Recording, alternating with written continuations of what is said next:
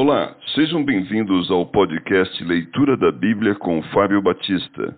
A minha oração é que Deus fale ao seu coração por meio da Bíblia Sagrada.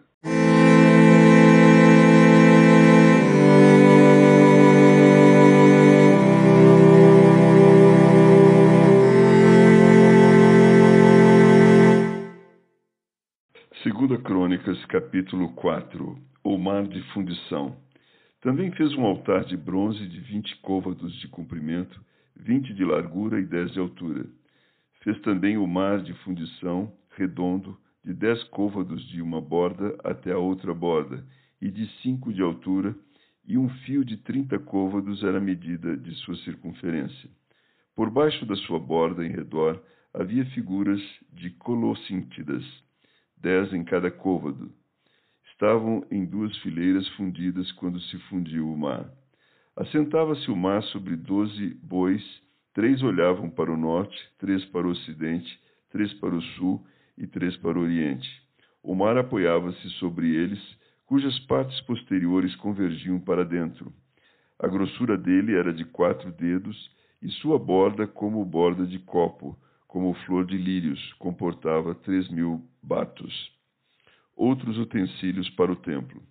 Também fez dez pias e pôs cinco à direita e cinco à esquerda, para lavarem nelas o que pertencia ao holocausto. Ao mar, porém, era para que os sacerdotes se lavassem nele.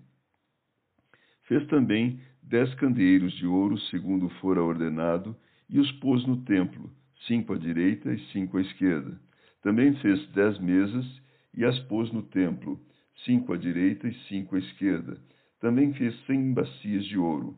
Fez também o pátio dos sacerdotes e o pátio grande, como também as portas deles, as quais cobriu de bronze. E o mar pôs ao lado direito, para o lado sudeste. Depois fez Irão as panelas e as pás e as bacias. Assim terminou ele de fazer a obra para o rei Salomão, para a casa de Deus. As duas colunas, os dois globos e os dois capitéis que estavam no alto das duas colunas, as duas redes para cobrirem os dois globos dos capitéis que estavam no alto das colunas, as quatrocentas romãs para as duas redes, redes, isto é, duas fileiras de romãs para cada rede, para cobrirem os dois globos dos capitéis que estavam no alto das colunas. Fez também os suportes e as pias sobre eles o mar com os doze bois por baixo. Também as panelas, as pás, os garfos e todos os utensílios fez Irão Abi para o rei Salomão, para a casa do Senhor, de bronze purificado. Na planície do Jordão, o rei os fez fundir em terra barrenta, entre Sucote e Zereda. Fez Salomão todos estes objetos em grande abundância, não se verificando o peso do seu bronze.